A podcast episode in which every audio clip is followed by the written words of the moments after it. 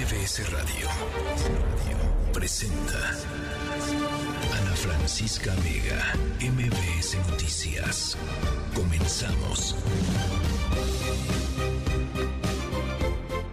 5 de la tarde en punto, es jueves 29 de diciembre y bueno, está de más decirlo, el fútbol a nivel mundial está de luto. Este jueves falleció Edson Arantes de Nacimiento, por supuesto mejor conocido como el Rey Pelé.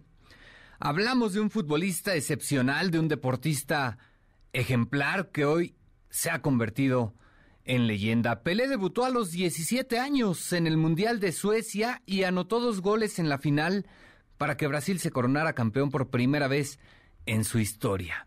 Ahí hablamos del nivel de futbolista que hoy ha partido. En Chile, 1962, apenas jugó, lo cosieron a patadas, sin embargo, bueno, Brasil ganó otro título del mundo de la mano de Garrincha, y ya en México 70 vivió Pelé su máxima consagración, ganando el tercer título para Brasil, encabezando al que dicen ha sido el mejor equipo de todos los tiempos. Hoy ha partido el Rey Pelé, hoy también nace una leyenda. Estamos en la tercera emisión de MBS Noticias. Soy Oscar Palacios, a nombre de Ana Francisca Vega, titular, por supuesto, de este espacio. Lo invito a que se quede con nosotros. Tenemos bastante de qué hablar. Saludamos, por supuesto, a Ciudad del Carmen, Campeche, en el 100.5 de FM La Mejor. Un saludo también a Reynosa, Tamaulipas, en el 1390 de AM Notigape. Un abrazo a Torreón Coahuila en el 91.1 de FM Radio Q y también a Felipe Carrillo Puerto Quintana Roo en el 95.1 de FM La Voz de Carrillo Puerto. Muchas gracias a quienes se conectan con nosotros desde el Valle de México a través del 102.5. Van las redes sociales para poder platicar por esta vía. En Twitter me encuentran como arroba Oscar de la Radio, Oscar con K, y en Instagram como arroba Oscar Palacios, Oscar también con K. Por WhatsApp también nos pueden escribir. El número es el 55 43 77 1025. Va de nuevo 55 43 77 1025. Nos escuchamos también a través de nuestra página web mbsnoticias.com. MBS Noticias informa. Ahí lo tenemos en otra de sus facetas. Edson Arantes do Nascimento Pelé, el rey del fútbol máximo ganador de la Copa del Mundo, falleció hoy a los 82 años después de una larga batalla contra el cáncer de colon. Para hablar precisamente de este asunto está con nosotros Pablo Juliano, él es corresponsal de MBS Noticias. Pablo, ¿cómo estás? Buenas tardes. ¿Qué tal, Oscar? Buenas tardes. Estoy en la puerta del hospital Albert Einstein del barrio de Morumbí, en Sao Paulo rodeado de decenas, centenas de personas que le están rindiendo homenaje y despidiendo a O'Rey, el rey Pelé, el mayor futbolista de la historia de Brasil y considerado el atleta del siglo por la FIFA, por lo que tú estabas contando por el tricampeonato mundial obtenido, una marca inédita, pero también el brasileño, tal vez el brasileño más importante de la historia, porque con su fútbol ha convertido a Brasil en una potencia del deporte, pero también a lo que se considera una iniciativa del soft power diplomático, es decir, hacer famoso a un país a través de acciones como el deporte. Y es así que Pelé, mediante la selección brasileña y sobre todo las giras internacionales del Club Santos, un equipo que desarrolló el fútbol arte tal vez como ninguno, logró hacer conocido a Brasil.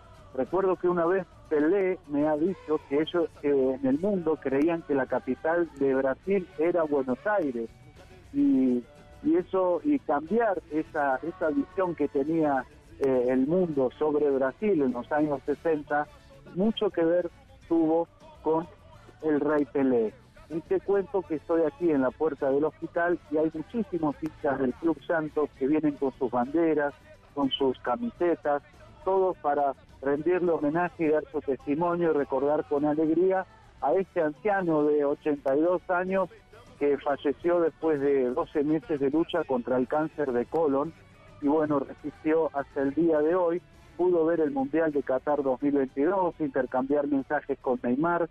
Y hoy lo llora todo el país, un país convulsionado que el domingo cambia de mando porque asume Lula y se va Bolsonaro. El presidente electo Lula lo ha recordado con un texto donde rememora que lo iba a ver a la cancha durante su juventud en Sao Paulo y en la ciudad de Santos, y Bolsonaro hizo un escueto comunicado de la Secretaría de Comunicación, lo que también marca, digamos, que Brasil está con prácticamente dos presidentes despidiendo al considerado rey del fútbol. Bueno, eh, Pablo, ¿tienen previsto ya algún tipo de homenaje, homenajes? ¿Qué se ha dicho? ¿Qué se sabe por allá? Bueno, eh, lo más sustancial en este momento es que el Club Santos anunció que el próximo lunes 2 abrirá para un velorio público durante 24 horas eh, las puertas del estadio en, Vila Belmiro para que el público pueda acercarse y desfilar eh, para dar el último adiós al Rey Pelé. Entonces se espera que vengan a la ciudad de Santos eh, miles de personas de todo el país a despedir a la máxima expresión del fútbol y como te digo ha, calado muy hondo la frase de, los principales comentaristas de fútbol que conocieron a Pelé eh, personas de edad avanzada que dicen que quien ha muerto es Edson Arantes do Nacimiento Pelé será eterno claro claro por supuesto y bien lo comentabas en tu reporte yo diría, el brasileño más querido del mundo, ¿no? Exactamente, exactamente. Es el, brasileño que eh, ha, convivido con Cassius Clay, con los Beatles, ¿no? Okay. Y, ha sido parte de la historia, digamos, de la, de la revolución de la fama. la primera camiseta número 10 fue la de Pelé. Y gracias a él, todos los demás cracks han utilizado esa camiseta, ¿no? Como símbolo de que es mejor.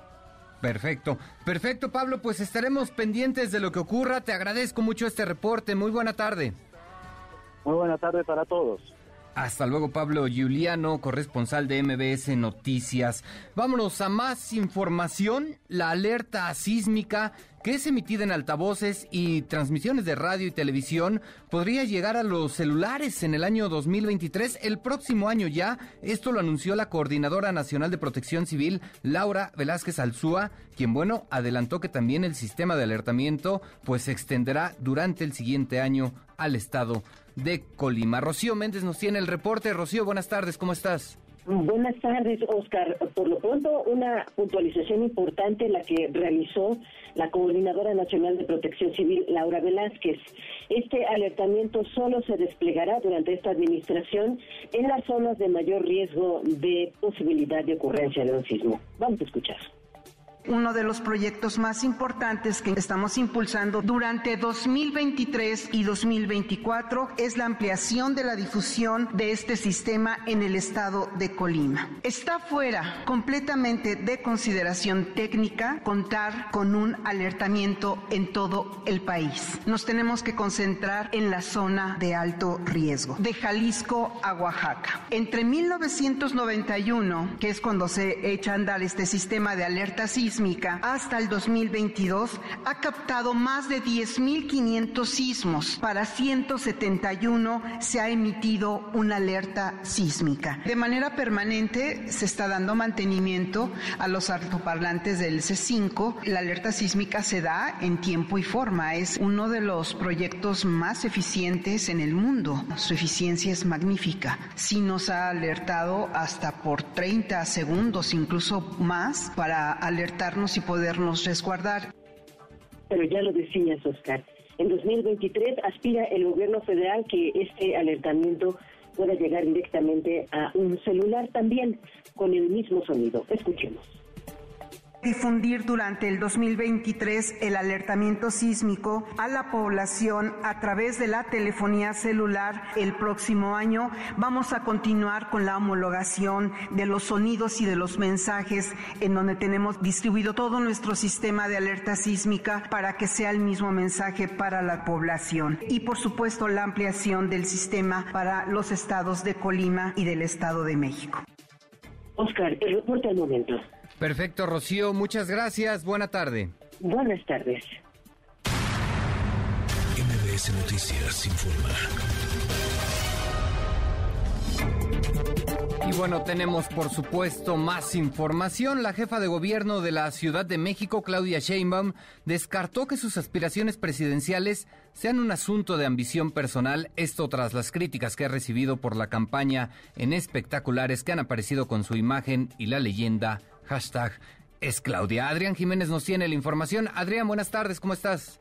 ¿Qué tal? Buenas tardes, Oscar Auditorio. Así es la jefa de gobierno, Claudia Sheinbaum pues rechaza que sus aspiraciones presidenciales sean un asunto de una ambición eh, personal, pues aseguró que se trata de la continuidad de un proyecto de gobierno, tras las críticas que hizo la oposición por los espectaculares que promueven su imagen y que fueron contratados por algunos diputados de Morena, la mandataria capitalina afirmó que no hay nada de qué preocuparse y negó que afecte su camino para contender por la candidatura de su partido. No obstante, llamó a que las muestras de apoyo y de respaldo, dijo, se hagan bien. Vamos a escuchar parte de sus palabras. Este no es un tema personal, no es un tema de una ambición personal. Es un tema de la continuidad de un proyecto y eso está por encima de todo. Y eso significa pues que todos tenemos que guardar unidad dentro de nuestro movimiento. Este ha sido siempre mi opinión con todos, con todas y va a seguir siendo siempre mi opinión que esto no sea motivo de, un, de una disputa interna, sino siempre guardarle unidad y, y proteger siempre al movimiento que representamos.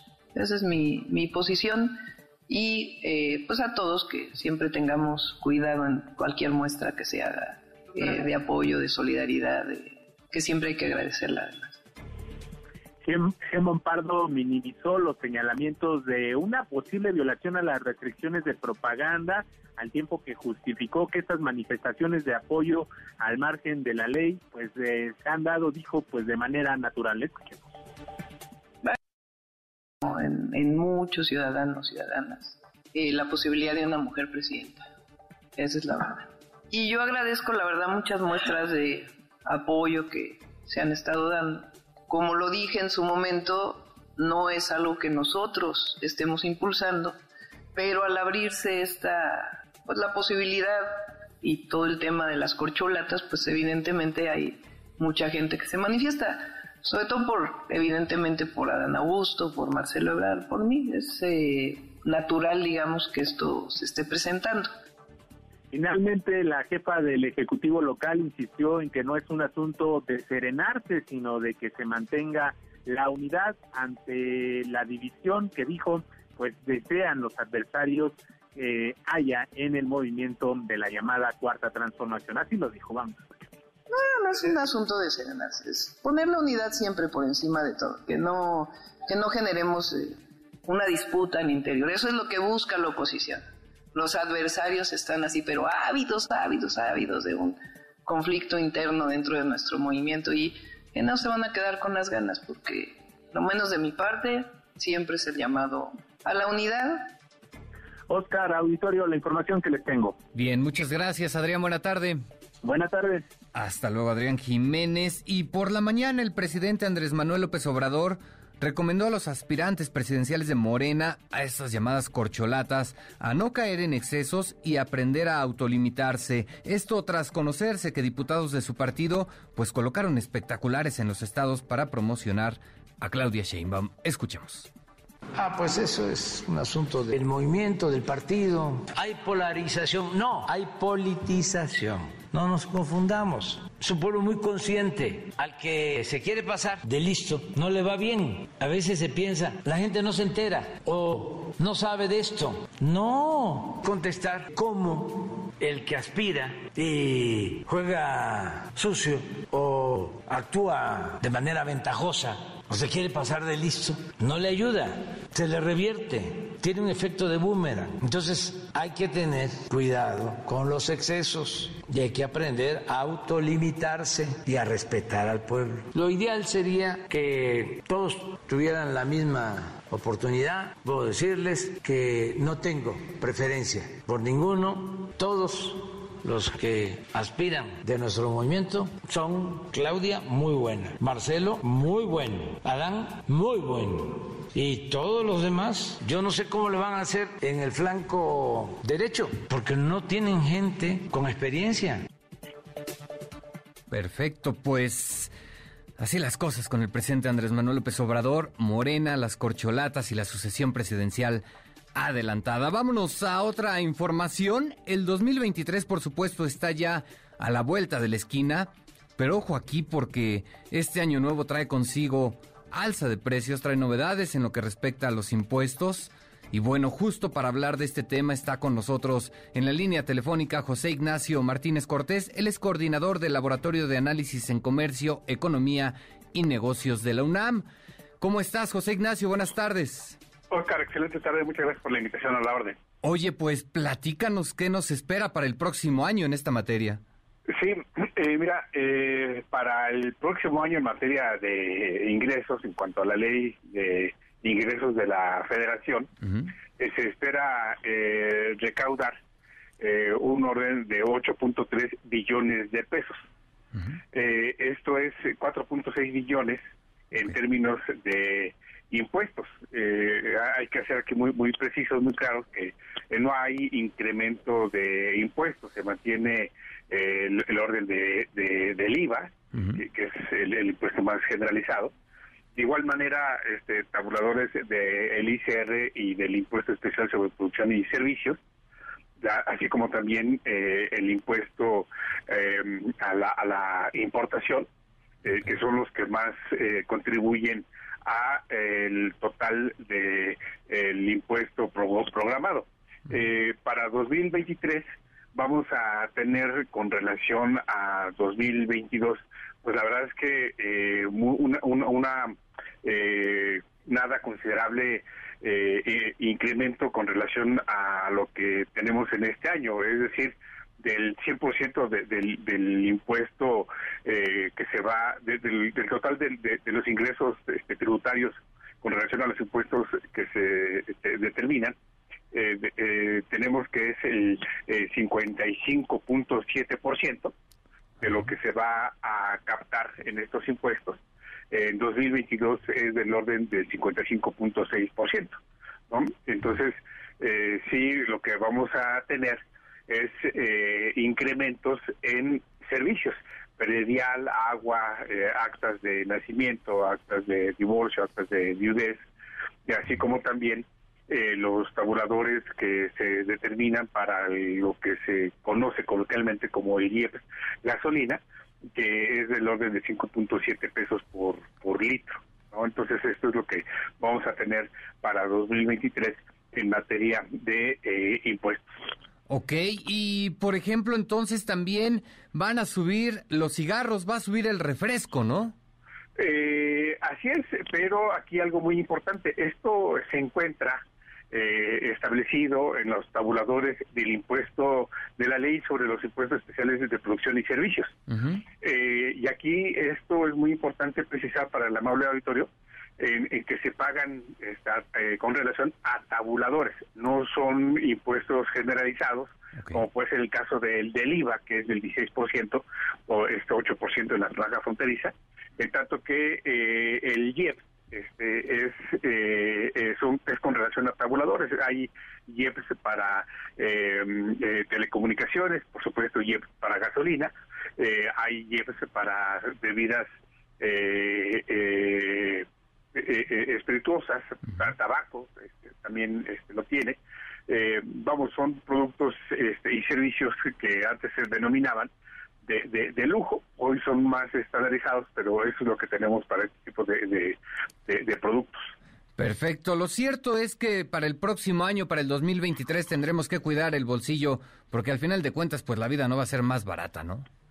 totalmente de acuerdo. A raíz de que, por ejemplo, para el 9 de febrero, eh, será la primera reunión del Comité de Política Monetaria de Banco de México y se espera que haya un incremento de 50 puntos base en la tasa de referencia, lo cual estaría colocando la tasa de interés en 11% este, por ciento, y va a encarecer aún más el dinero, ya sea en tarjeta de crédito, préstamos, hipotecas. Perfecto, pues ya veremos cómo nos va el próximo año que está ya pues a unos días de iniciar. Estaremos pendientes de lo que ocurra. José Ignacio Martínez, te agradezco mucho tu tiempo. Buenas tardes. Gracias por la invitación a la hora. Hasta luego, buenas tardes. José Ignacio Martínez Cortés, él es coordinador del Laboratorio de Análisis en Comercio, Economía y Negocios de la UNAM. Habrá que estar pendientes qué ocurre con el alza de precios. Tenemos, por supuesto, más información durante la marcha organizada para pedir justicia por el asesinato del vendedor de tamales José Claudio López, atropellado por un conductor en estado de ebriedad. Bueno, pues manifestantes se, enfrentaron con granaderos del Estado de México. Esto después de que los policías intentaran impedir que precisamente los manifestantes cerraran la autopista México-Querétaro. Juan Gabriel González nos tiene la información. Juan Gabriel, ¿cómo estás? Buenas tardes. ¿Qué tal, Oscar Auditorio? Muy buenas tardes. Numerosa fue la marcha denominada Justicia para el Señor de los Tamales, celebrada esta tarde en Cuautitlán Izcalli, la cual tuvo pasajes de solidaridad, pero también de contrastes, ya que hubo momentos de tensión y riesgo de enfrentamiento entre los eh, participantes y los elementos de la Policía del Estado de México, luego de que la multitud decidiera bloquear la autopista México-Querétaro.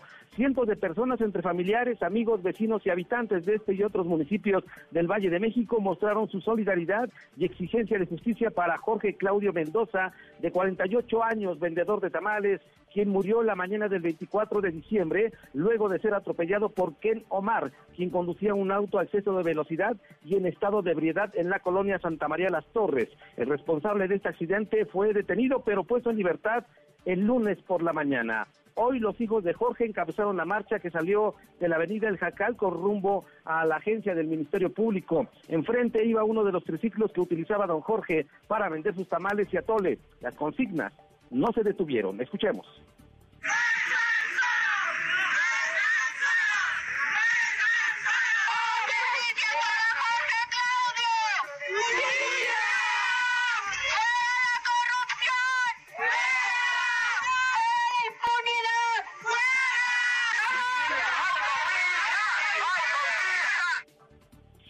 Los manifestantes pidieron a la familia del señor de los tamales bloquear la autopista México-Querétaro para forzar la atención de la Fiscalía Mexiquense. Pero ya los esperaba un reducido grupo de granaderos que trató de impedir el cierre carretero y los manifestantes eran más. Empezaron los gritos, empujones y los golpes y así se puso la cosa.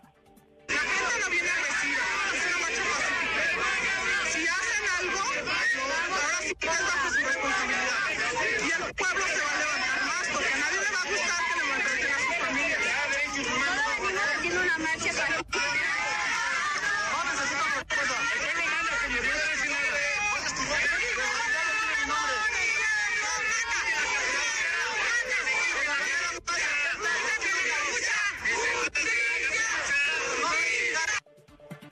Bueno, pues después de casi tres horas de bloqueo, los manifestantes liberaron la autopista, pero advirtieron que esta es la primera de varias movilizaciones que están dispuestos a realizar hasta que sea reaprendido Ken Omar, el responsable de atropellar y matar a Jorge Claudio Mendoza, quien sostenía a su familia vendiendo tamales y atole. Pero el conductor no solo está libre, sino que ya se dio a la fuga porque el Ministerio Público inició la carpeta de investigación por el delito de homicidio culposo, el cual no amerita prisión preventiva oficiosa. Es lo que pasó hoy en Cuautitlán Cali, Oscar. Perfecto, Juan Gabriel, estaremos por supuesto pendientes de lo que ocurra. Te agradezco mucho, buena tarde. Buenas tardes. Hasta luego, buenas tardes, Juan Gabriel González. Son ya las 5 de la tarde con 23 minutos. Vamos a la pausa. Estése pendiente porque de regreso vamos a platicar con David Feitelson precisamente sobre la muerte del rey Pele. Estamos de vuelta en la tercera emisión de MBS Noticias. MBS Noticias con Oscar Palacios, en ausencia de Ana Francisca Vega. Regresamos. MBS Noticias con Oscar Palacios, en ausencia de Ana Francisca Vega. Continuamos. Ahí viene Carlos Alberto para Jair. Sí, muy buena la pelota. Jair Cupet pasó.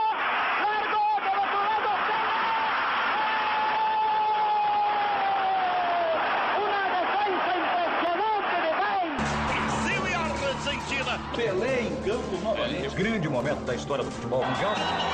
se originou de uma entrevista que o Pelé deu. Dizendo que gostaria de marcar o seu último gol pela seleção brasileira. Será que ele enfrenta essa molecada de 25, 30 anos? Puede volver a jugar. Puede. Sí, hasta hacer gol también. Claro. Pero no contra Argentina, querido.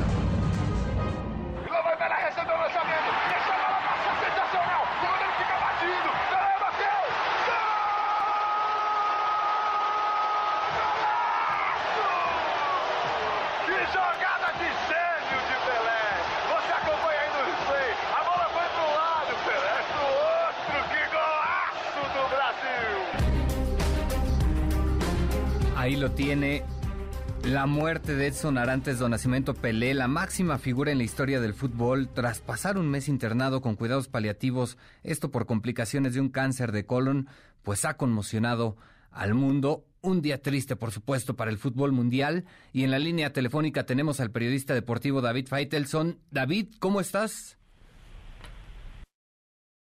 ¿Qué tal? Bueno, eh, en una, como tú bien lo dices, en una jornada pues eh, triste, muy triste para, para el fútbol, para el deporte y yo diría hasta para la humanidad porque eh, Pelé eh, fue uno de los eh, es uno de los pocos personajes que llegaron a ser más famosos e importantes que su propio deporte, es decir, sobrepasó la idea de que solamente era un futbolista Oscar. Claro, claro. Eh, llama la atención precisamente la historia de Pelé, ¿no? Pasó de ser limpiabotas al único jugador en el mundo en ganar tres mundiales. Sí, una historia de, obviamente, a partir de un, de un escenario humilde, eh, pero yo creo que, bueno, y, y, además ganó su primer mundial cuando tenía 17 años y 249 días. Increíble. Eh, marca dos goles en Estocolmo de aquella final de 1954 cuando Brasil apabulla a Suecia y gana el mundial en una redención brasileña porque tenían ocho años antes habían jugado el mundial en, en casa en Brasil y había ocurrido aquel famoso maracanazo. Pero con Pelé eh, Pelé alumbró el, a la selección brasileña y la convirtió en la superpotencia que es hoy en día. El mundial del, del 58 después en el mundial del 62 en Chile Pelé juega el primer partido contra México, marca un gol, asiste para otro y, y luego tiene que ser contra Checoslovaquia, tiene que ser sustituido por Amarildo por una lesión que se produce y no volvió a jugar. Garrincha fue la gran figura, pero Pelé figuró en ese equipo campeón del mundo del 62. 66 fue un mundial asiago para Brasil, para el mismo Pelé estuvo otra vez eh, con dificultades, le, le pegaron mucho, uh -huh. le dieron muchas patadas, hasta que llegó el Mundial del 70, Oscar, que fue pues el momento cumbre, diría yo, y tuvimos la oportunidad de verlo a todo color en vivo en, en México, ¿no? Bien, claro, y, y me, me, llama la atención, bien lo dices David, eh, la figura de Pelé trasciende el fútbol, me parece que no se puede hablar de fútbol hoy en día sin hablar, por supuesto, de Pelé, un gran futbolista, no. pero también reconocer a Pelé como un ejemplo fuera de la cancha, ¿no? Antes, un, un después y un siempre de Pelé. Pelé llevó al fútbol hasta los rincones más, eh, vamos a llamarle más apartados del mundo, eh, lo llevó ahí, hizo famoso al deporte en tiempos, Oscar, donde la tecnología no estaba obviamente tan avanzada como lo está hoy en día.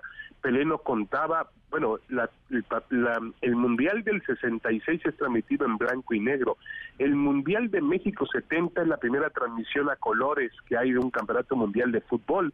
Es decir, Pelé llevó el fútbol de blanco y negro al, al moderno Technicolor y, y realmente lo, lo instaló en un lugar eh, que, que nadie otro lo había instalado ni antes ni después de él. Es impresionante lo, la obra que él deja en ese sentido. Y después cuando, incluso cuando se retira del fútbol, sigue siendo la cara de este deporte. Hay que recordarlo anunciando pues bancos, tarjetas de crédito, refrescos de cola, galletas, siendo el embajador del fútbol para tratar de introducirlo pasionalmente en un país como Estados Unidos, con aquella erupción con el Cosmos de Nueva York, que fue únicamente su otro club, además del Santos, donde jugó toda su vida.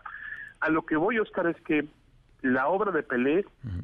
no solamente incluye la cancha de fútbol, donde fue un todopoderoso, fue un genio, uh -huh. capaz de hacer lo que él quisiera con el balón.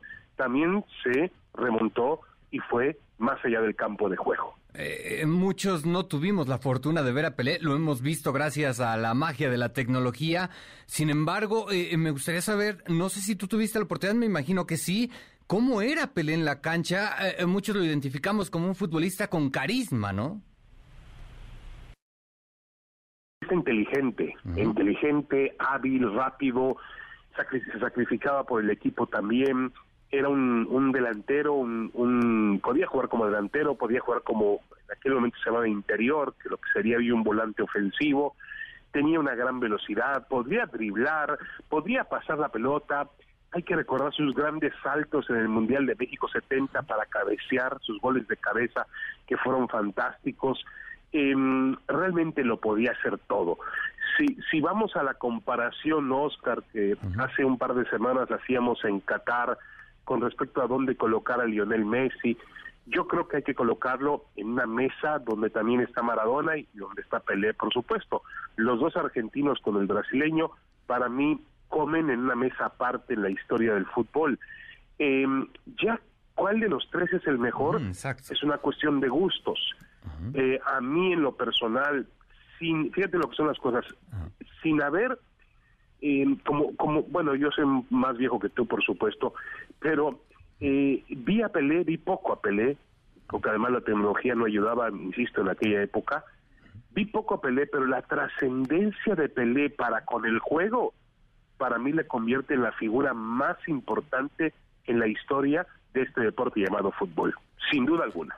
Ok, perfecto. Oye, David, a lo largo de tu trayectoria como periodista, ¿tuviste cierto acercamiento, alguna experiencia cercana con Pelé? Sí, sí, sí. Eh, ¿Nos puedes platicar?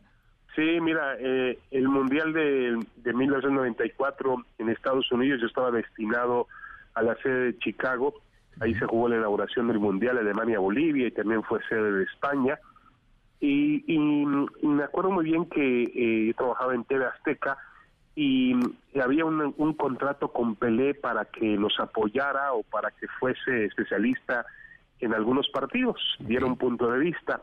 Él, él no tenía una exclusividad, ¿eh? la, realidad es que trabajaba en varias compañías. Pero recibí un llamado desde Dallas, donde estaban nuestro centro de operaciones, me acuerdo muy bien que eh, me pasaron a José Ramón Fernández y José Ramón me dice, va a ir Pelé a Chicago, necesito que te hagas cargo de él, que pases por él y lo lleves al estadio, por favor. Le dije, ah, sin ningún problema. Este, dije, todavía le pregunté, Pelé, sí, sí, sí, el mismísimo Pelé me dijo con otro tipo de, de, acentuación y de palabras, José Ramón. Pero bueno, eso no lo puedo repetir.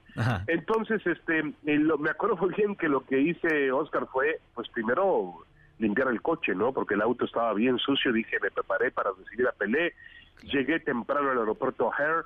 Cuando él sale por una de las em, puertas, sale eh, camuflajeado, porque obviamente pues ya en Estados Unidos era una figura muy reconocida y, además el fútbol estaba de moda en aquel momento, él aparecía mucho como embajador que siempre fue del fútbol y más en Estados Unidos y los patrocinadores y demás.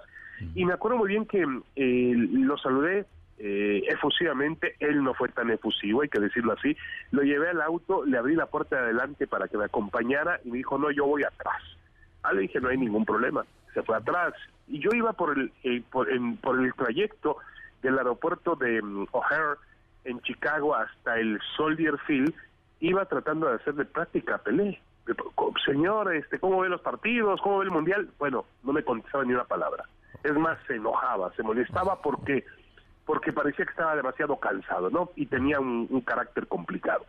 Em, y entonces, este, por el espejo retrovisor, me acuerdo que yo veía Pelé, y veía Pelé, y, y, y realmente empezaba a recordar anécdotas de mi infancia, de la ilusión que me hacía estar con conocer a Pelé, bueno, y estar con él, en este caso, 40, 45 minutos, el trayecto que se hace del aeropuerto de Chicago al, estadio, al Soldier Field.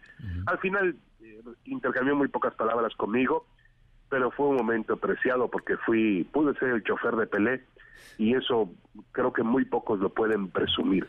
Una, una figura de todos los tiempos, una figura que eh, a mí en lo personal me marcó mucho. Yo creo que para mí es el mejor deportista de todos los tiempos por la trascendencia, insisto, que tuvo, no solamente en el fútbol, sino por la manera en la cual comunicó con, la gente, irradiaba alegría Pelé. Pelé era una persona eh, que comunicaba con la tribuna y su fútbol llevaba alegría, llegaba espectáculo.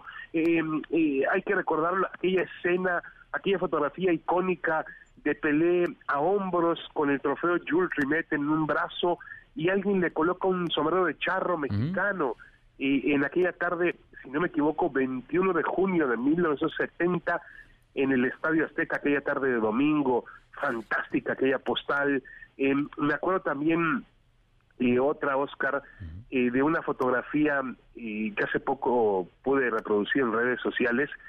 En Guadalajara, durante el Mundial de 1970, ahí jugó Brasil la mayor parte de sus partidos, decía, hoy se trabaja hasta las 12 del día en un, en un restaurante.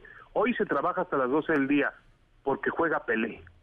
Entonces, este, la, realmente la trascendencia de Pelé, y más con los mexicanos, Pelé, pues fue el Mundial del 70, Guadalajara era como una, le decían un, pequeño Río de Janeiro, porque Guadalajara era una ciudad donde el brasileño era muy querido, el Estadio Jalisco, eh, realmente fue un hombre muy, muy apegado a lo que es la cultura futbolística del mexicano. El mexicano siempre hemos tenido dos banderas, decía yo, en los mundiales.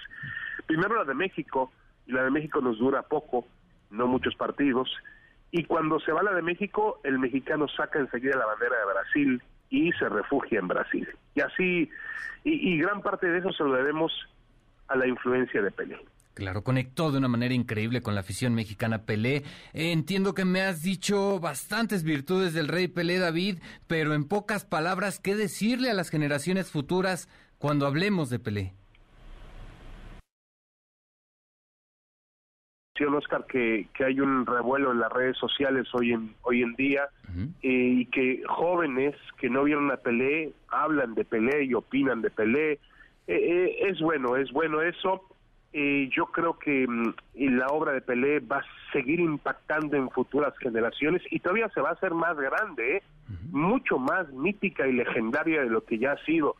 Eh, yo creo que eh, gran parte de lo que el fútbol es hoy se lo debemos sin duda alguna a Edson Arantes de Nacimiento Pelé, figura de figuras, eh, gran personaje y uno de los hombres más importantes que ha tenido la humanidad en los últimos tiempos.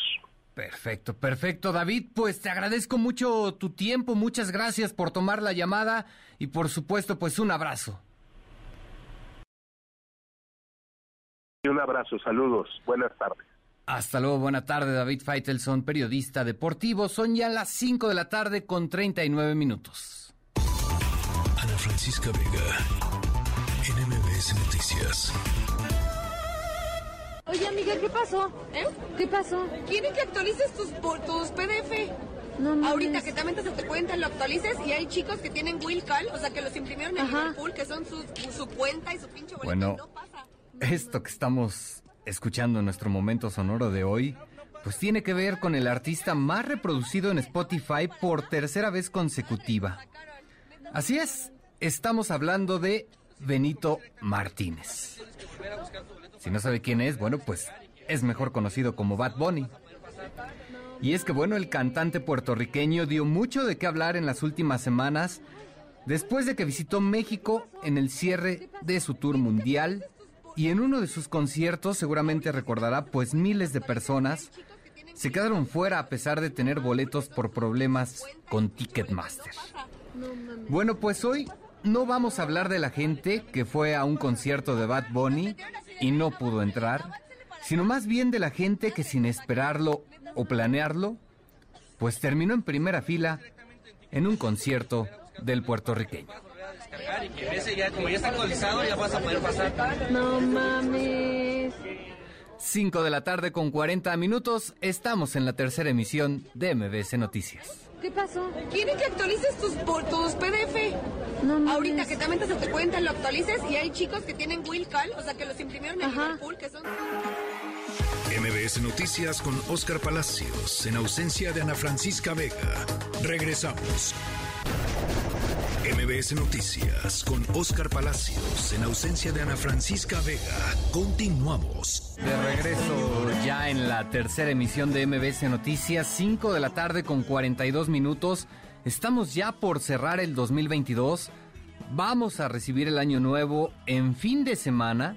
Y por supuesto, pues esto representa para muchos una oportunidad para salir a dar un paseo por la Ciudad de México que nos ofrece pues varias alternativas de esparcimiento, ¿eh? Para recomendarnos precisamente algunas opciones tenemos en la línea telefónica a Marco Daniel Guzmán, él es viajero y fundador del blog viajabonito.mx. ¿Cómo estás Marco Daniel? Buenas tardes. Oscar, te saludo con mucho gusto, con mucho gusto saludarte y efectivamente hay muchas actividades en la Ciudad de México para la gente que decide quedarse. De entrada, pues ya sabes, ¿no? Este concierto que se va a dar en la Glorieta de Los Ángeles, de la- del Ángel de la Independencia, con Los Ángeles Azules, y bueno, se presentan para despedir la Noche Vieja, y todo el mundo ya sabe que la cita es ahí.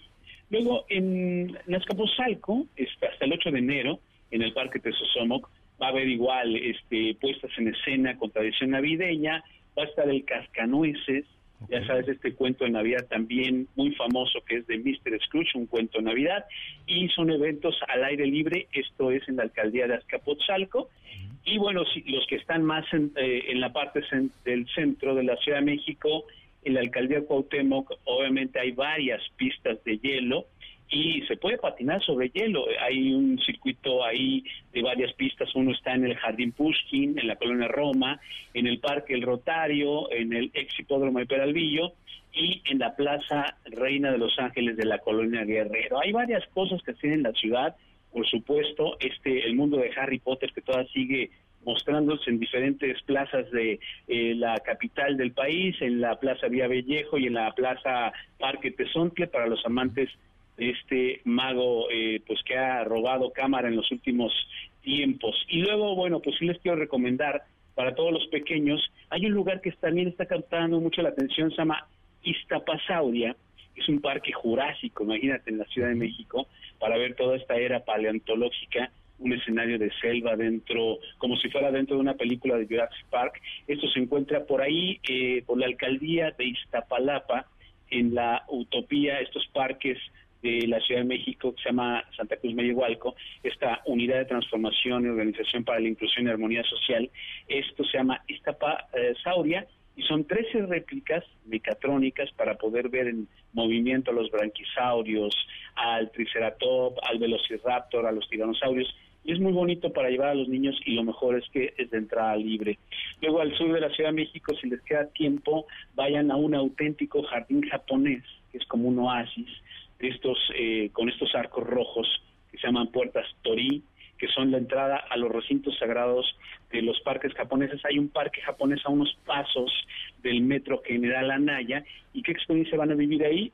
Sentirse en Japón por un día, olvidarse del paso del tiempo, vivir una experiencia 100 relajante y aprovechar para pedir unos cuantos deseos para que nos vaya muy bien. Como te digo, es en la colonia Country Club, muy cerca del metro General Anaya y van a llegar a rumbo hacia el Estadio Azteca. Entonces, vale mucho la pena que vayan allá. Y luego también eh, está el Parque Bicentenario, que, bueno, como sabes, se construyó en lo que era la antigua refinería de Azcapotzalco, eh, una refinería que era altamente contaminante y que un día la cerraron y dijeron vamos a hacer aquí un parque ecológico y son más o menos unas 55 hectáreas donde aparte, bueno, hay lugares para ver eh, pues este cómo, cómo son los ecosistemas vegetales diferentes partes de México, pero los ponen en este lugar para que lo puedan todo mundo observar, desde los bosques tropicales, eh, el desierto, eh, los bosques de coníferas, los encinos, en fin, todo en un solo lugar para que todas las personas puedan disfrutar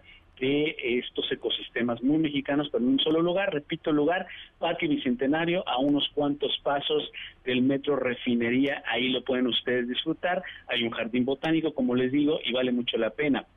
Este lugar eh, está eh, pues abierto, va a estar abierto este fin de semana para que lo podamos disfrutar. Y los que están más al sur, pues obviamente está el Parque Ecológico de Xochimilco, que ha reabierto sus puertas después de haber estado en restauración mucho tiempo y que gracias a que ha sido restaurado, pues ahora quedó realmente muy bueno, una superficie de 165 hectáreas y hay canales, hay ciénegas, hay lagos, hay un montón de cosas y sobre todo las auténticas chinampas de Xochimilco para poder ir ahí a disfrutar. Hay muchas cosas que hacer en la Ciudad de México, también si les queda tiempo, vayan a el Museo del Ajolote, este no se encuentra en Xochimilco, pero se encuentra en una zona, digamos, hacia el poniente de la Ciudad de México, en el Parque Las Águilas, ahí en la alcaldía de Álvaro Obregón, y van a conocer todo acerca de esta especie de- del pequeño dragón mexicano, ¿no? Los ajolotes, que como sabes, bueno, pues han sido objeto de muchos estudios y causa mucha pasión en muchas personas.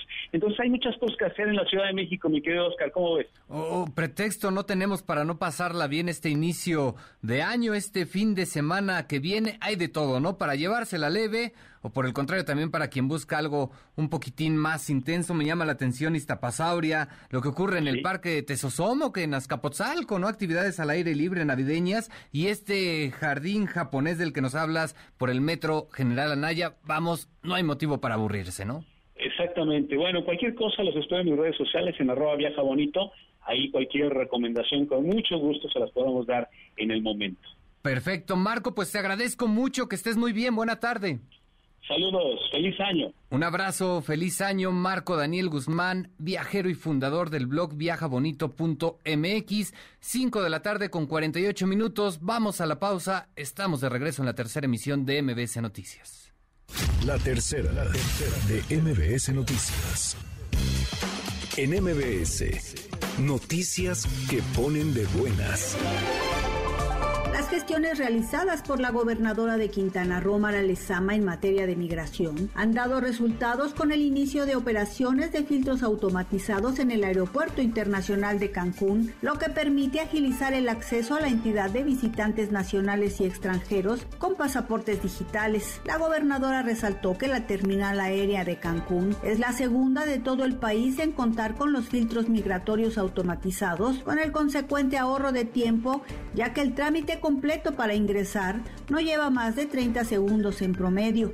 Como parte del proceso de federalización de los servicios de salud, el director general del Seguro Social, Zoe Robledo, realizó un recorrido por el Hospital Especializado Materno Infantil de Juchitán, Oaxaca, entidad donde en enero de 2023 se concluirá el modelo IMSS Bienestar junto con Morelos y Michoacán. Durante el recorrido con el gobernador de Oaxaca, Salomón Jara, Zoe Robledo informó que en la entidad hay 36 hospitales de segundo nivel, 887 unidades de primer nivel y dos hospitales de tercer nivel y entre algunas acciones realizadas este año en 25 unidades de medicina familiar están el equipamiento y conservación de pisos puertas y barras perimetrales. El Instituto de Seguridad y Servicios Sociales de los Trabajadores del Estado cierra el año fiscal 2022 con una reserva financiera actuarial de 120 mil millones de pesos y para el próximo año se tendrá mayor solidez financiera para estar a la altura de los objetivos y de las metas de tener finanzas sanas. El director normativo de inversiones y recaudación, Alberto Torres, señaló que finalizar el año con esta fortaleza es importante ya que el instituto puede responder a contingencias en materia de pensiones y jubilaciones y está preparado financieramente para responder en estos temas. En MBS, noticias que ponen de buenas. MBS Noticias con Oscar Palacios, en ausencia de Ana Francisca Vega. Continuamos. MBS Noticias con Oscar Palacios en ausencia de Ana Francisca Vega. Continuamos. Luis Miguel González. Economía.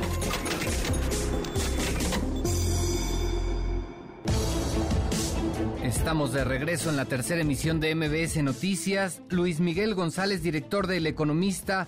Pues vamos a cerrar el 2022 con una tasa de desempleo notable por lo baja que ha sido. ¿Cómo estás? Buenas tardes. Oscar, buenas tardes. Con mucho gusto estar con ustedes.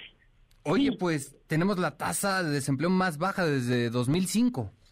En 17 años no habíamos tenido un, una tasa de desempleo tan baja. ¿Qué quiere decir esto?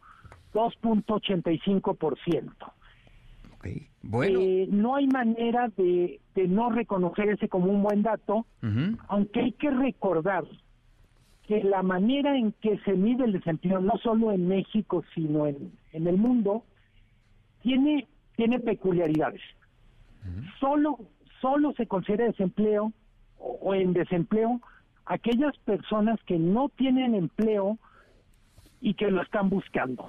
Dicho de otra manera, hay personas que están sanas, que tienen edad de trabajar, que están disponibles para trabajar, pero no son desempleados, si no buscan empleo. Okay. ¿Qué quiere decir esto?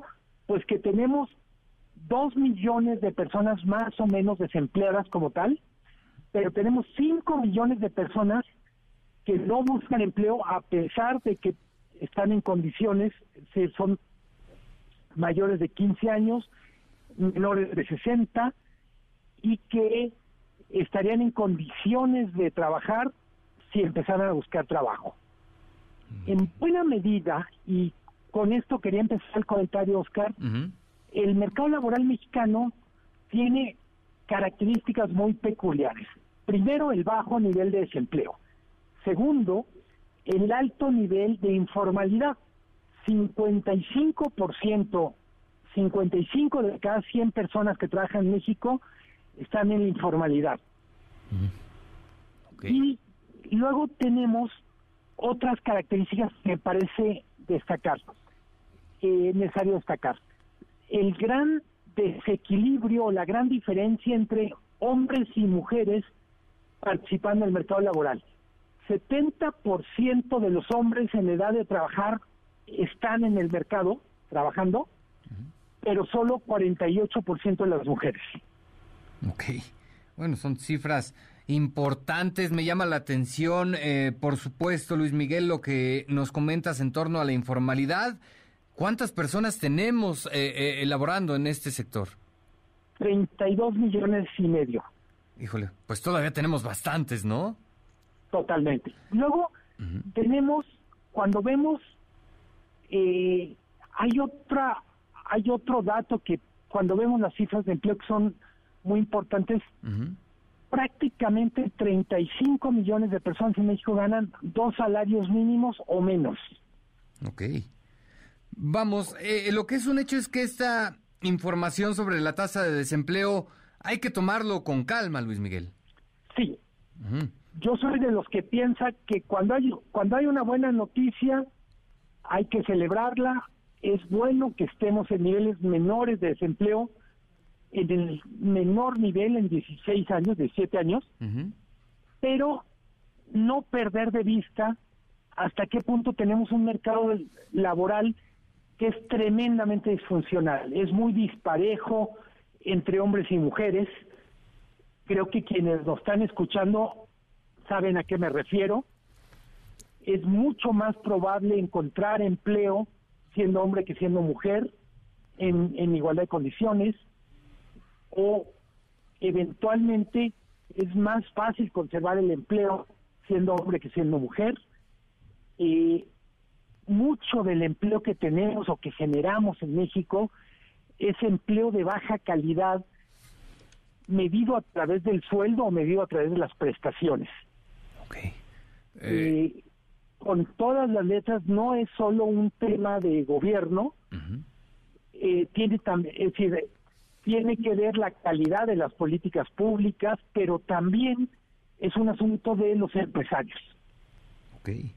Eh, hay muchos empresarios que que no cumplen lo que lo que la ley marca. Es importante cuando tenemos que explicar por qué tenemos un mercado laboral con tantos trabajadores que no tienen prestaciones. Tenemos también y antes de que se me que se acabe el tiempo del comentario. Tenemos muchísima gente en México que trabaja más de 48 horas por semana. Si no recuerdo mal son más de 15 millones. No bueno. ¿Qué quiere decir esto? Pues que simplemente no les alcanzaría si solo cumplieran con lo que por ley es lo máximo que se debería trabajar, que son 48 horas. Bueno, bueno, eh, sin duda hay mucho que hacer a futuro en materia laboral en nuestro país, Luis Miguel. Eh, totalmente tiene que ver con ser más productivos, es decir, producir más en las horas que estamos empleados, en el espacio en que estamos empleados, pero a su vez que una parte de este de esta mayor productividad también le toque a los trabajadores. Perfecto. Oye, oye Luis Miguel, y antes de cerrar, ¿qué podemos esperar para 2023?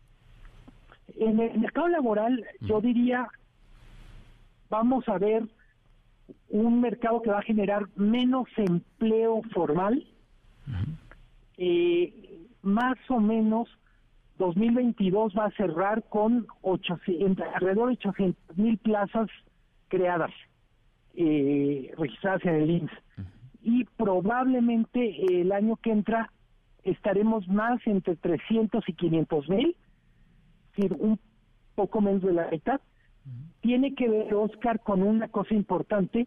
2022 tuvo mucho, mucha creación de empleo vinculada a la reactivación de la industria turística. Estoy pensando sobre todo restaurantes, eh, hoteles, por supuesto, y este este boom de recuperación de empleo en un sector que genera tanta pues no es sostenible y no es sostenible no porque le vaya a ir mal sino porque muchos de los empleos ya están y se van a mantener.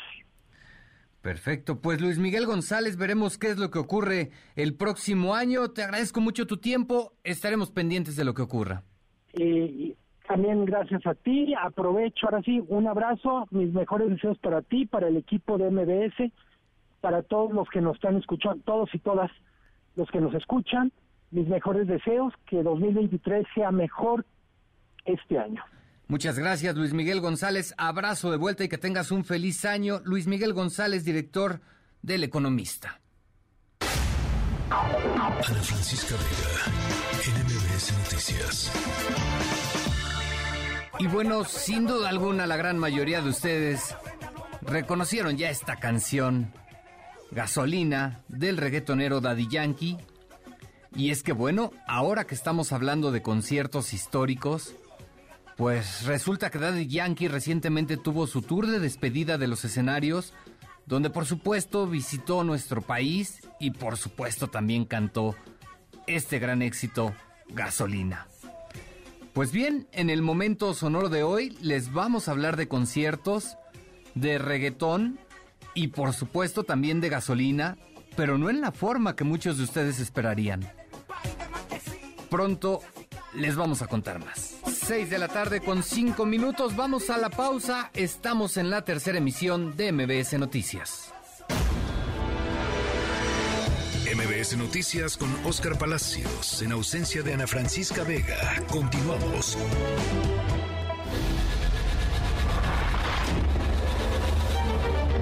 MBS Radio presenta Ana Francisca Vega en MBS Noticias. Continuamos.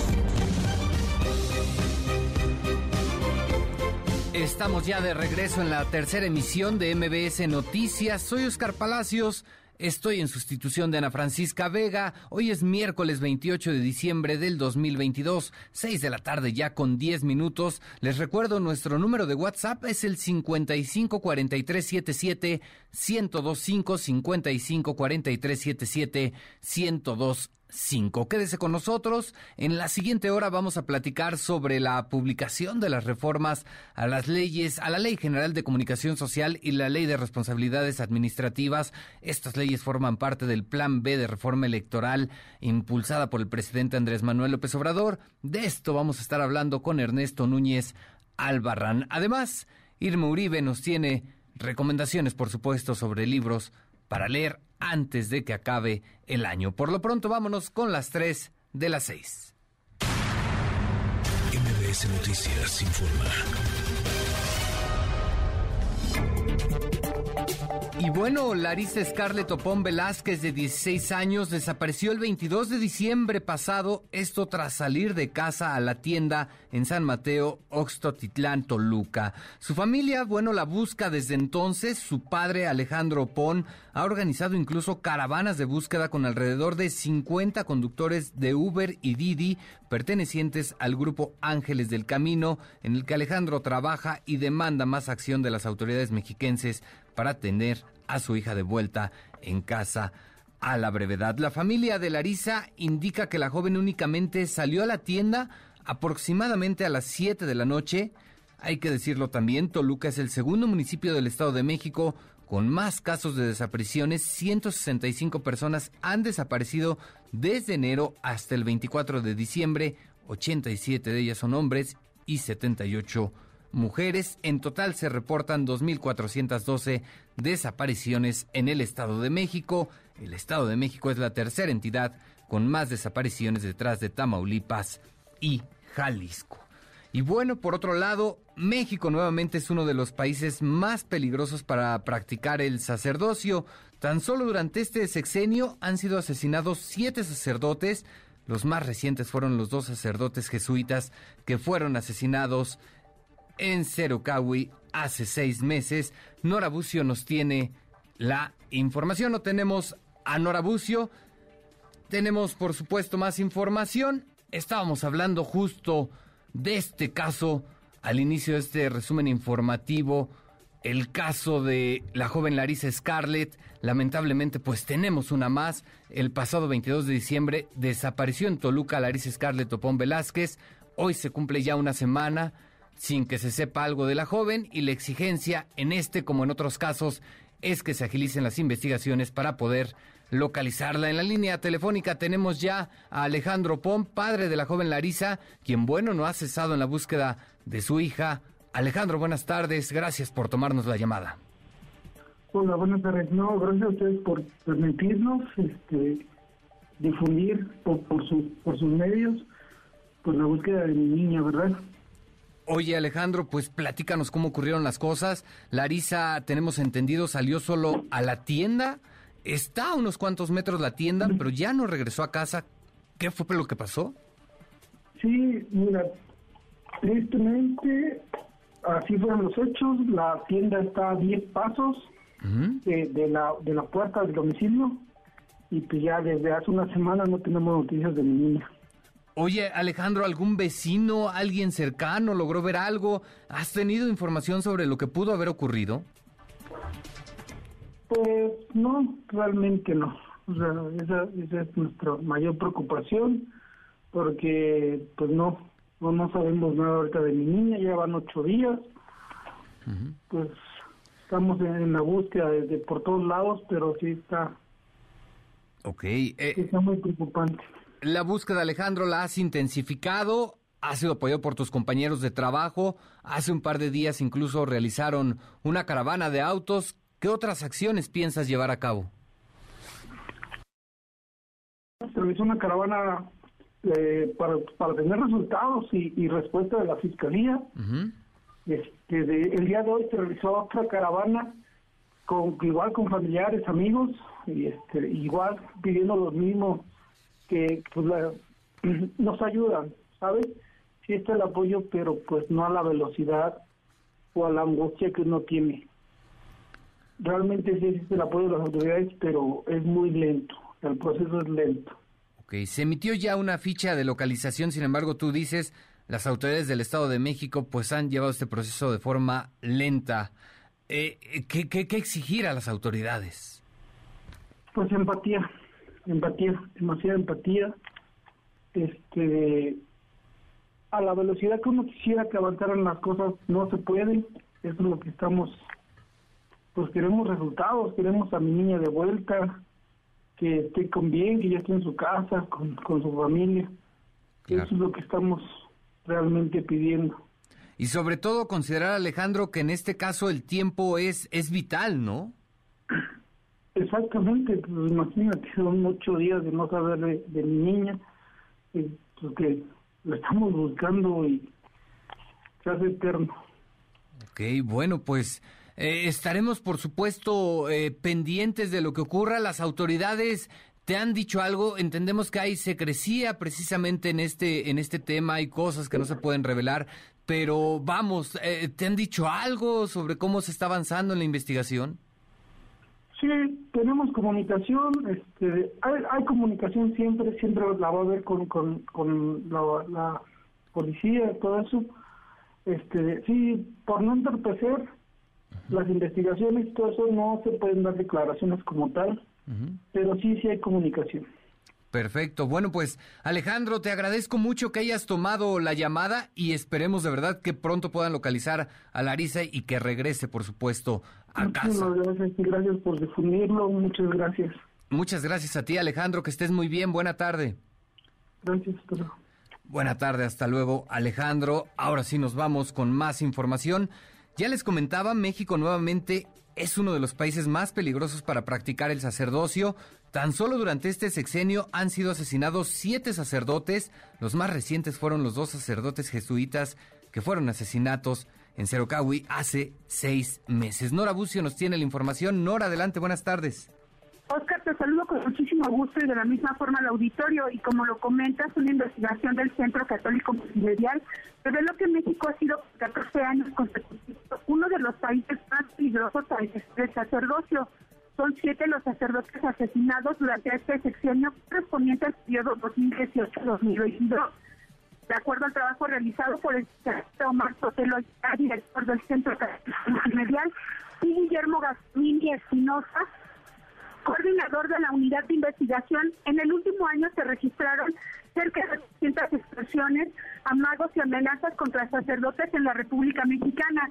Principalmente los motivos de estos delitos están vinculados a fraudes y apropiación ilícita de recursos de las víctimas necesarios para el ejercicio de su ministerio. En el 2022 destacaron las declaraciones de los mismos obispos que fueron impedidos en su derecho de circulación por retenes del crimen organizado.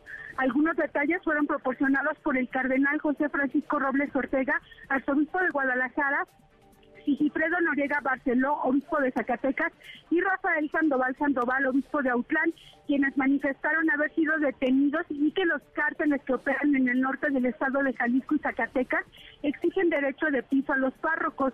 Las cuotas podrían ascender a la mitad de las colectas que recaudan, producto de fiestas patronales que son una fuente principal de recursos para muchas parroquias y comunidades católicas del país. Oscar, del 2018 a 2022 se registraron alrededor de 24 agresiones semanales a templos y comunidades católicas. Entre estos se registra el robo común, ataques con fines de profanación y agresiones directas a sacerdotes y líderes de comunidades católicas, además de asesinatos perpetrados contra clérigos por diversas causas, predominando las derivadas de sus acciones pastorales, seguida por el robo o bien por otra causa de índole personal. Oscar, la información. Te agradezco mucho, Nora. Buenas tardes. Muy buenas tardes. Hasta luego. Y por otro lado, un tribunal colegiado otorgó un amparo a Cuauhtémoc Gutiérrez de la Torre para invalidar la sentencia en su contra, esto por el delito de tentativa de trata de personas, mientras que, bueno, a Tomás Herón, ex titular de la Agencia de Investigación Criminal, se le negó un amparo por una de las órdenes de aprehensión en su contra por su rol en el caso Ayotzinapa. René Cruz nos tiene toda la información. René, buenas tardes. Hola Oscar, amigos del auditorio, muy buenas tardes. Así es, un tribunal colegiado confirmó este amparo que se le concedió a Cuauhtémoc Gutiérrez de la Torre para el efecto de que se deje insubsistente la resolución del 22 de marzo de este año con la que se dictó el auto de formal prisión en su contra por los delitos de tentativa de trata de personas en su modalidad de explotación sexual agravada cometidos en agravio de las víctimas identificadas con los nombres de Diana y Candy dentro de la causa penal 35 diagonal 2022.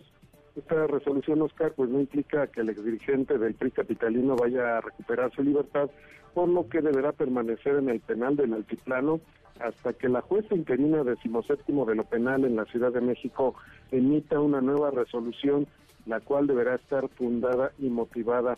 Por unanimidad, los magistrados del quinto tribunal colegiado en materia penal determinaron que la agente del Ministerio Público y la representación de las víctimas no impugnaron adecuadamente el fallo de Eric Zabalgoitia Novales, titulada el juzgado decimocuarto de Distrito de Amparo en materia penal, motivo por el cual debe de quedar firme. Asimismo, consideraron infundados los agravios de la autoridad ministerial, ya que hasta este momento no se advierte violación al principio de presunción de inocencia en sus diferentes vertientes como regla probatoria, trato procesal o estándar de prueba. Del mismo modo, eh, resolvieron que son infundados los argumentos de Gutiérrez de la Torre, toda vez que no es posible que el órgano de control constitucional analice si acredita o no el cuerpo del delito y su probable responsabilidad, pues de realizar ese análisis existiría la posibilidad emitir un pronunciamiento que le perjudique debido a que el tribunal podría no compartir la opinión del juez de distrito respecto a que hubo una violación al principio de legalidad y seguridad jurídica.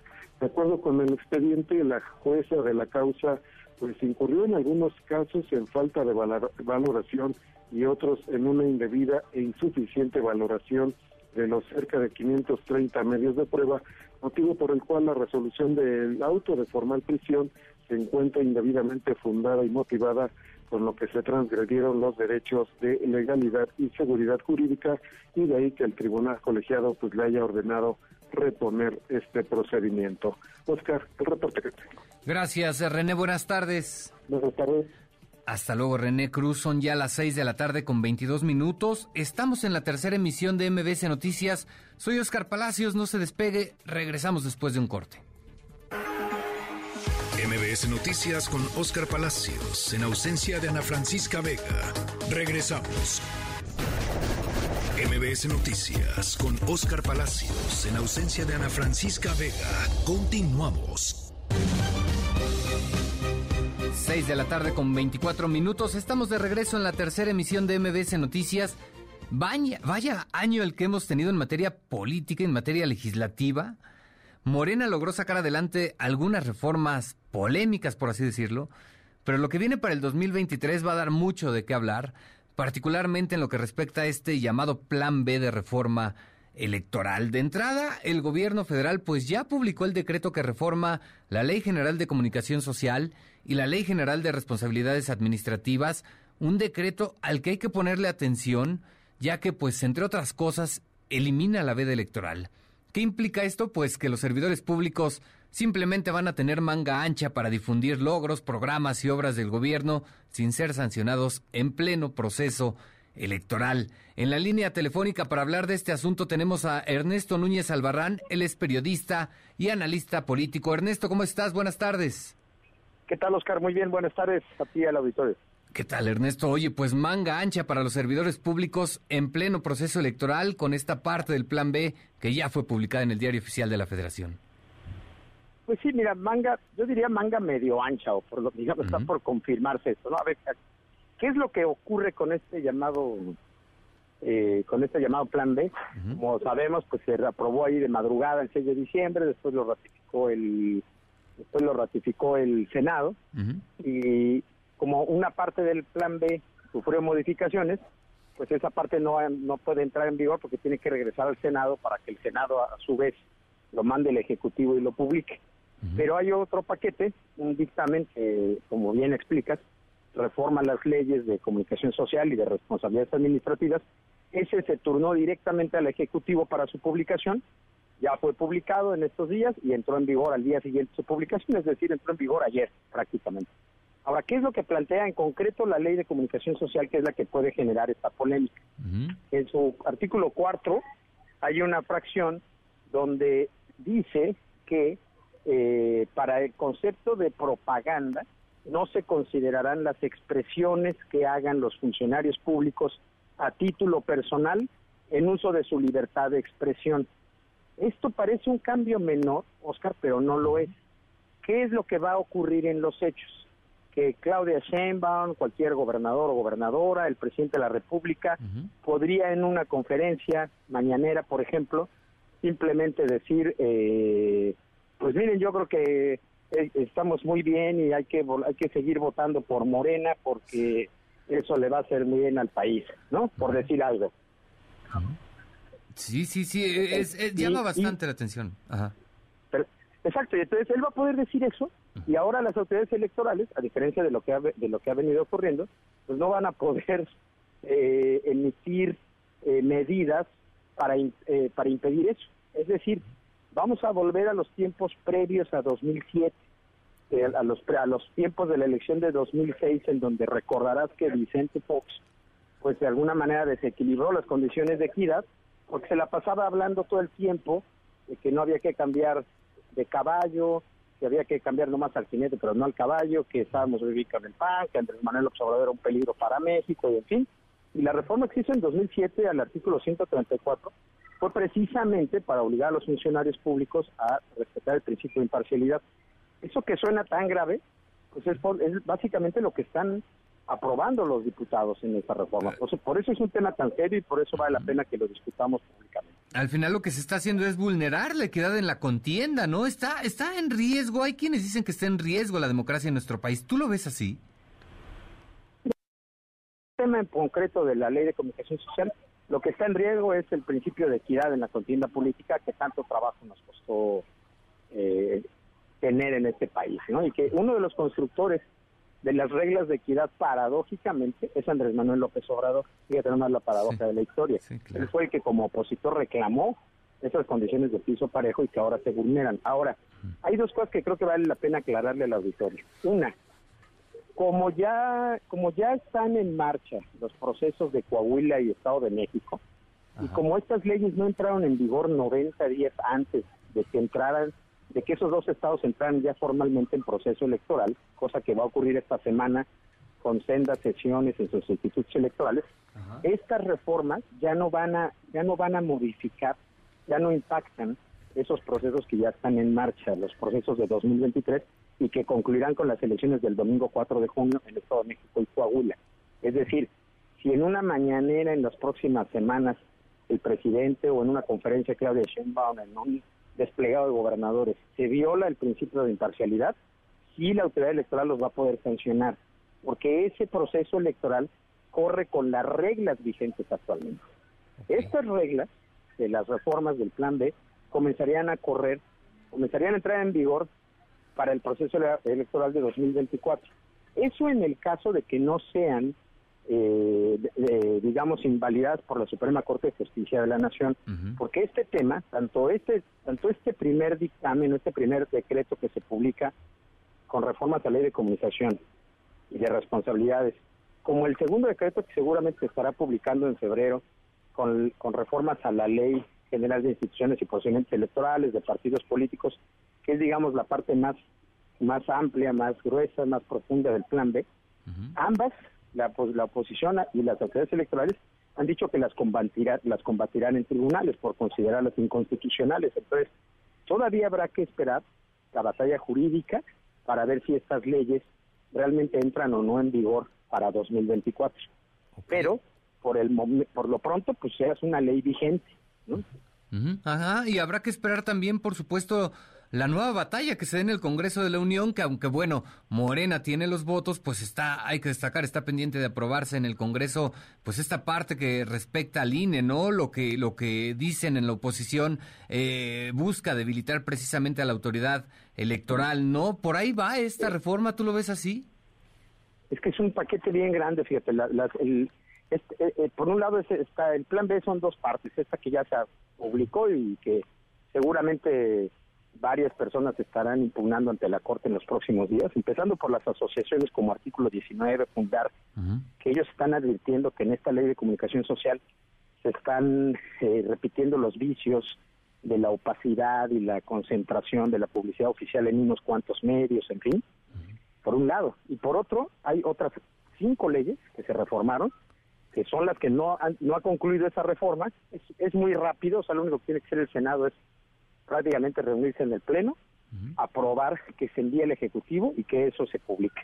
Una vez publicado, todo la, vendrá una batería de litigios en contra de esa ley que se considera inconstitucional porque fusiona muchas áreas del INE, porque prácticamente destaza al INE, por utilizar una palabra que usaron los propios legisladores de Morena, obliga a una a un recorte de plazas como de 2.500 plazas en el INE, los obliga a prescindir del servicio profesional electoral en muchas áreas, elimina vocalías ejecutivas en los distritos electorales, fusiona siete direcciones en tres direcciones, es decir, es un adelgazamiento del INE, su pretexto de la austeridad, que puede poner en peligro el- la, el- la organización de las elecciones de 2024. Eso- por lo menos eso es lo que se ha advertido desde el INE.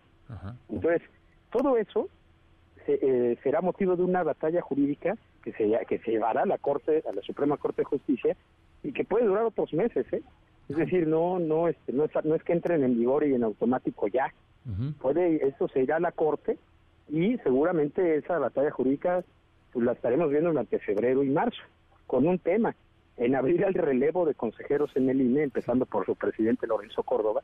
Así que vienen tres meses de gran intensidad de aquí a marzo, entre estos litigios, la entrada no en vigor de las reformas, el relevo en el INE, el relevo en la Corte, que ya es el próximo lunes, no nos vamos a aburrir en 2023, mi querido. Oscar. Claro, complicadísima la agenda, un tema por supuesto polémico, pero Ernesto, no me quiero despedir sin antes pues hacer un recuento de lo que ocurrió este 2022 en cuestión política, un año de mucha polarización, ¿no? El tema de la revocación del mandato, recordarás, o sea, en enero, estábamos en medio de un pleitazo porque la Corte le había negado, la Cámara le había negado al, al INE los recursos para llevar a cabo la revocación del mandato y sin embargo lo estaba obligando a hacer una revocación del mandato del tamaño de una elección federal con 164 mil casillas. Eh, al final el INE consiguió que el tribunal y la Corte le, le autorizaran hacer la, la, revocación con los recursos que tenía y con las casillas para que les alcanzara, que le alcanzaron, que fueron 60 mil. eh, esto, esto generó una polémica enorme entre Morena, la 4T y las autoridades electorales. Eh, después vino el tema de la reforma el, eh, energética que se atoró en la Cámara de Diputados, la famosa moratoria constitucional de la oposición, el prácticamente el rompimiento del diálogo entre la oposición y el, y el Ejecutivo y el partido, eh, digamos, en el poder. eh, y después pues vinieron las elecciones, ¿no? En seis estados, donde Morena se lleva cuatro de seis gubernaturas. Vino el asunto de la militarización, que fue un debate muy agrio en el mes de septiembre, ¿no? Donde se rompe la alianza opositora porque el PRI vota con Morena este asunto. Eh, parecía que podría haber un acuerdo ya entre el PRI y la y el oficialismo, digamos, para sacar otras reformas. Después vino ese, la ruptura de esa alianza ocasional, los audios de Alito. O sea, ha sido un año muy movido que se cerró pues con estas marchas, ¿no? La marcha de defensa del INE que unificó a la oposición y que implicó cerrarle el paso a la reforma constitucional en materia electoral. Y luego la marcha del presidente, que fue una marcha enorme, donde más de un millón de personas salieron a la calle a manifestar su respaldo al presidente. Me parece que es indudable que el presidente goza de un gran respaldo popular. Y pues lo que estamos viendo, creo yo, en el cierre de este año, es ya la pues un México bastante bipolar, ¿no? Es decir, hay dos bloques muy consolidados entre los que apoyan al presidente y los que repudian al presidente. Y la Yo cosa... creo que ese es el ambiente preámbulo de lo que será el 2023 y de lo que será lo que ocurra en materia política de aquí hasta el 2024. Claro, e- era justo lo que te iba a comentar. La cosa difícilmente va a cambiar el próximo año y por supuesto para 2024 ni se diga, ¿no? Todos los que todos los todo lo que está en el programa, digamos en la agenda de lo previsible del 2023 nos lleva a la polarización. Empezando por el relevo en la Corte, siguiendo con el relevo en el Consejo General del INE, las elecciones en el Estado de México y Coahuila. Después vendrá septiembre con ya los las formalizaciones de las candidaturas tanto de Morena y sus aliados como de la oposición. En noviembre viene cambio en la rectoría de la UNAM, fíjate nomás cómo va a estar eso. Entonces creo que es un año en el que va se, se hacen muy angostos, muy estrechos las posibilidades de acuerdo político y en cambio se ensanchan las diferencias, se amplían las disputas entre la oposición y el oficialismo y creo que más o menos nos va a ser un año pues muy de preámbulo a esta gran contienda que se espera en el 2024. Pues ahora sí que entre dos proyectos de nación, la continuidad de esto que se llama la cuarta transformación y veremos si la oposición tiene capacidad de por fin eh, pues plantear un proyecto alternativo, ¿no? Hasta el momento la verdad no se ve no se ve nada en el horizonte más que su oposición al López Obradorismo, pero no se ve que construyan ninguna alternativa real para quienes no quieren seguir votando, digamos, por, por la 4T. Claro, desdibujada la oposición se observa así por momentos. Ernesto Núñez, te agradezco mucho esta llamada, que estés muy bien y estaremos pendientes de lo que ocurre en 2023. Muchas gracias por tu atención y muchos saludos al auditorio y feliz año a todos. Un abrazo, feliz año Ernesto Núñez Albarrán, periodista y analista político. Son las 6 de la tarde con 37 minutos. Ana Francisca Vega, NMBS Noticias. Bueno, ¿y ustedes ya saben qué es lo que van a hacer para celebrar el año nuevo? Algunos tal vez se queden en sus casas cenando tranquilamente, otros seguramente se irán de vacaciones a la playa o a algún pueblo mágico, ¿por qué no? Y bueno, si todavía no saben algunos otros qué hacer, pero no tienen mucho presupuesto, por supuesto una buena opción es ir a alguno de los muchos eventos gratuitos que habrá en la Ciudad de México, Por ejemplo, la jefa de gobierno, Claudia Sheinbaum, pues anunció ya que el grupo Los Ángeles Azules dará un concierto gratuito en el Paseo de la Reforma.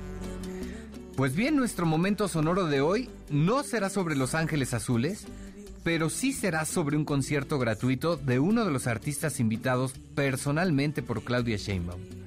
Antes de irnos, les contamos toda la historia. Estamos de regreso en la tercera emisión de MBS Noticias en un momento. Estése pendiente, vamos a platicar con Irma Uribe sobre los mejores libros que leer antes de que concluya el 2022. Vamos a la pausa, 6 de la tarde con 39 minutos. Regresamos.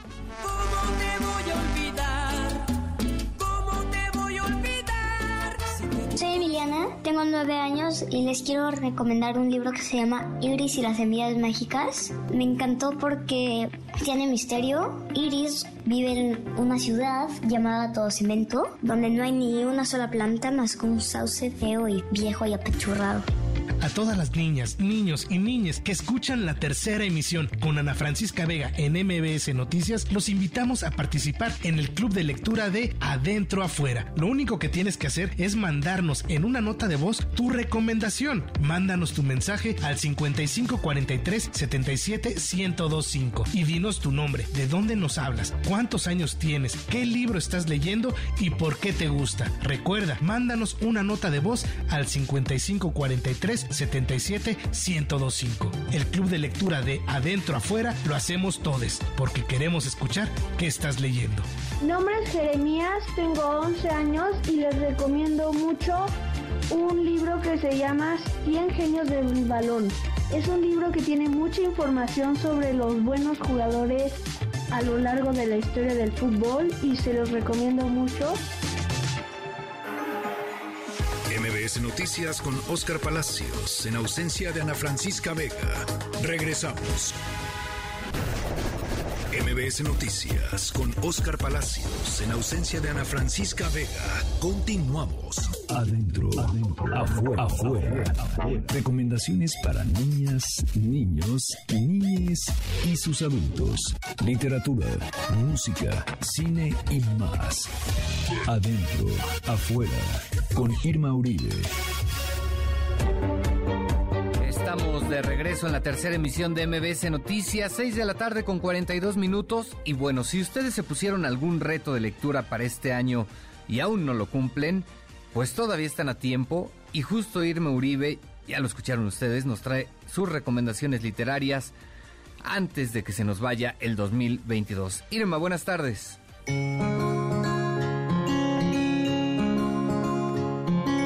Hola Oscar, espero que estés muy bien. Oye, pues hoy es el último jueves del mes y me encanta porque como ya saben, nos toca escuchar las recomendaciones del Club de Lectura de Adentro Afuera, que son recomendaciones que niñas y niños de todo el país y de todas las edades nos mandan por WhatsApp o por Instagram. Y me gusta mucho esta dinámica porque me parece muy importante que las niñas y niños que nos escuchan y sus adultos también sepan de primera mano qué están leyendo otros niños y niñas de su edad, por qué les gusta y que se animen a leer alguno de los libros que tal vez llamó su atención por algo en particular. Eh, hoy tenemos tres recomendadores. Eh, Regina, de 5 años, que al igual que Jerónimo, de 8, nos recomiendan El monstruo de colores, que es este ya súper reconocido libro de Ana Llanas, editado por Flamboyant, que nos cuenta la historia de un monstruo que se encuentra confundido, sin saber qué le pasa ni por qué se siente así. Eh, y lo que tiene es que está hecho bolas con sus emociones, pero por suerte, una niña le ayudará a desenredar su embrollo emocional. Hola, soy Regina y tengo 5 años. Mi libro favorito es Monstruo de Colores. Me gusta porque habla de, de las emociones y es mi favorito. Mi nombre es Jerónimo y tengo 8 años y les recomiendo mucho el monstruo de color porque te ayuda a entender tus emociones.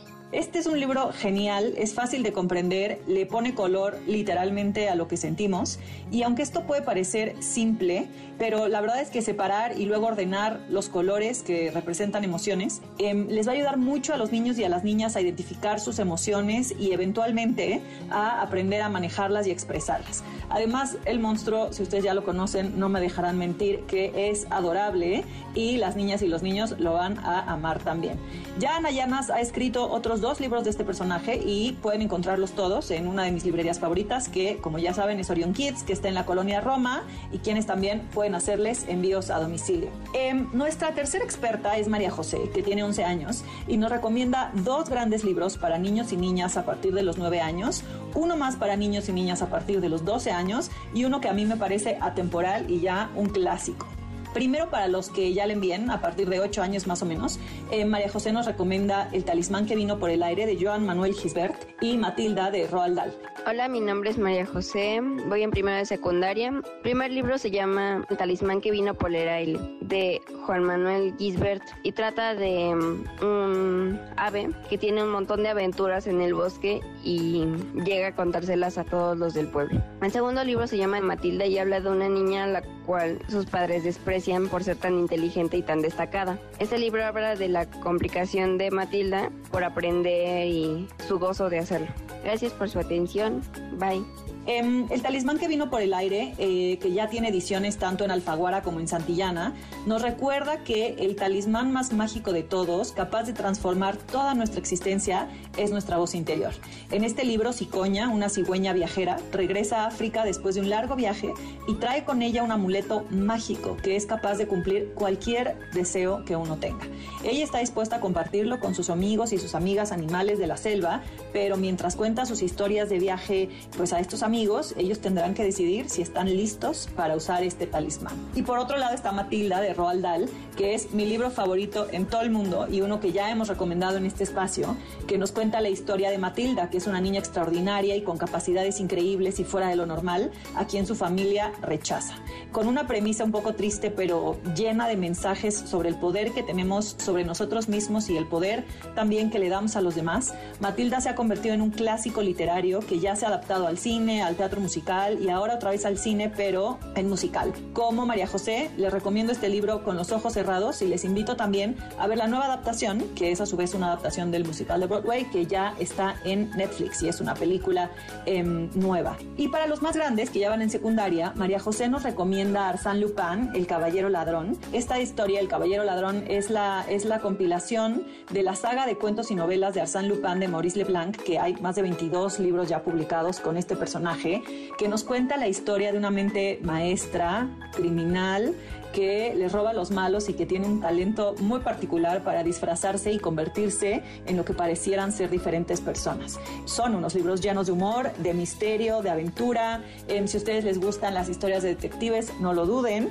Arsène Lupin es una serie de libros que les va a enganchar. Es perfecto para jóvenes lectores y les va a enganchar durante un muy, muy buen rato. Y la última recomendación de María José es El Ícabo de J.K. Rowling, que es un libro que nació en pandemia y que eh, pues la muy reconocida autora, publicó por entregas semanales que se publicaban de manera gratuita en un sitio web con el objetivo de entretener a niños y niñas que estaban sufriendo los efectos del, del confinamiento durante la pandemia de COVID. El Icabog es una novela infantil clásica, llena de fantasía, de personajes inolvidables, de aventura, y nos cuenta la historia de Cornucopia, que es un reino que parece perfecto, pero a lo largo del libro descubriremos que hay algo misterioso que está poniendo en peligro al rey y al reino, em, que se está cocinando en la zona de los pantanos, que está alejada de lo demás. Y con, con este peligro inminente, un niño y una niña, que son nuestros protagonistas, van a tener que descifrar qué es lo que está ocurriendo y encontrar la solución para salvar su reino.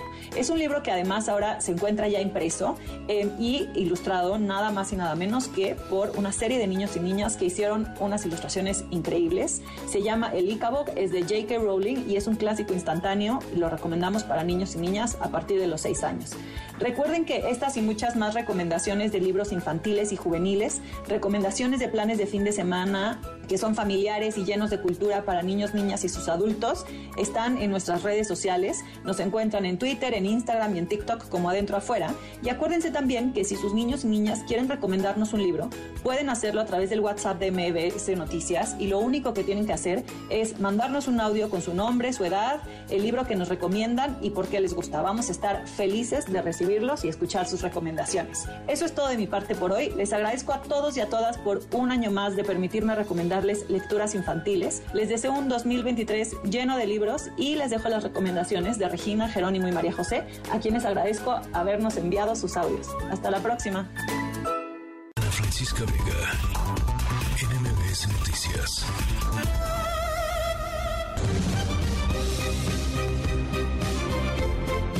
Seis de la tarde con 49 minutos.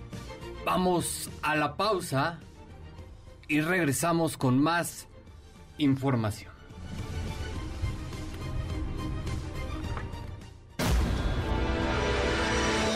MBS Noticias con Oscar Palacios, en ausencia de Ana Francisca Vega. Continuamos. MBS Noticias con Oscar Palacios, en ausencia de Ana Francisca Vega. Continuamos. de la tarde con 53 minutos. Estamos de regreso en la tercera emisión de MBC Noticias. Ojo con esta información.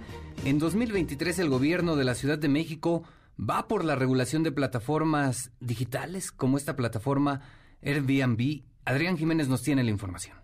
Así es, Oscar. Buenas tardes, amigos del auditorio. Ante la preocupación que han manifestado habitantes de colonias como La Roma, Condesa y Centro sobre el aumento de costos de diversos servicios y el riesgo de gentrificación ante la renta de departamentos a través de plataformas digitales, el gobierno capitalino instaló una mesa de trabajo con empresarios y ciudadanos con miras a regular esta actividad durante el año 2023. En conferencia de prensa, la jefa de gobierno, Claudia Sheinbaum, anunció que ha solicitado a diversas ciudades del mundo, entre ellas Barcelona, información sobre sobre los procesos de regulación de estas aplicaciones. Escuchemos. Estamos en una mesa de trabajo con el Instituto de Planeación, empresarios, ciudadanos, revisando el tema de la regulación de las plataformas digitales.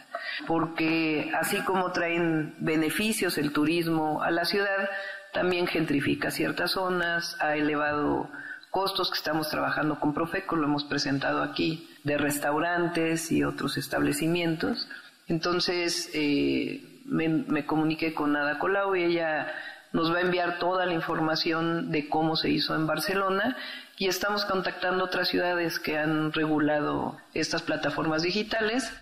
La funcionaria aseguró que se busca evitar un problema futuro y reconoció que si bien el arribo de los llamados nómadas digitales trae beneficios económicos a la ciudad es fundamental iniciar en la capital del país el proceso de regulación de plataformas como Airbnb. Oscar Auditorio, la información que les tengo. Gracias, Adrián Jiménez. Buena tarde. Ana Francisca Vega, NMBS Noticias.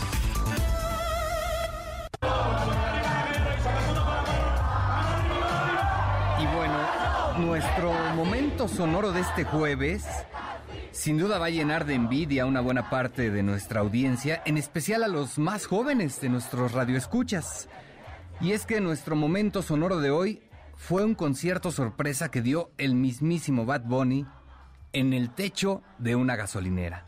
El cantante apareció en la cima de esta gasolinera en San Juan, la capital de Puerto Rico, su país natal. El cantante estaba grabando el video de su nueva canción junto con Arcángel, otro reggaetonero, y aprovecharon para ofrecer un concierto improvisado para todas las personas que pasaban por ahí. Además de la grabación del video musical, Martínez estaba en Puerto Rico como parte de un evento de su fundación Good Bunny, en el que repartió 25 mil regalos de Navidad a niños y jóvenes de bajos recursos de Puerto Rico. Sin duda, bueno, hay pocas formas de cerrar el año que sean mejores que recibir un concierto sorpresa y gratuito del artista más popular del mundo, en especial cuando hay miles de personas que pagaron su boleto y no pudieron entrar. Mejor suerte para la próxima. A nombre de todo el equipo de esta tercera emisión, gracias por escucharnos. Soy Oscar, soy Palacios, nos escuchamos mañana, se quedan en compañía de Adrián Jiménez en sustitución de Pamela Cerdeira. MBS Radio presentó Ana Francisca Vega. Información para todos. MBS Noticias.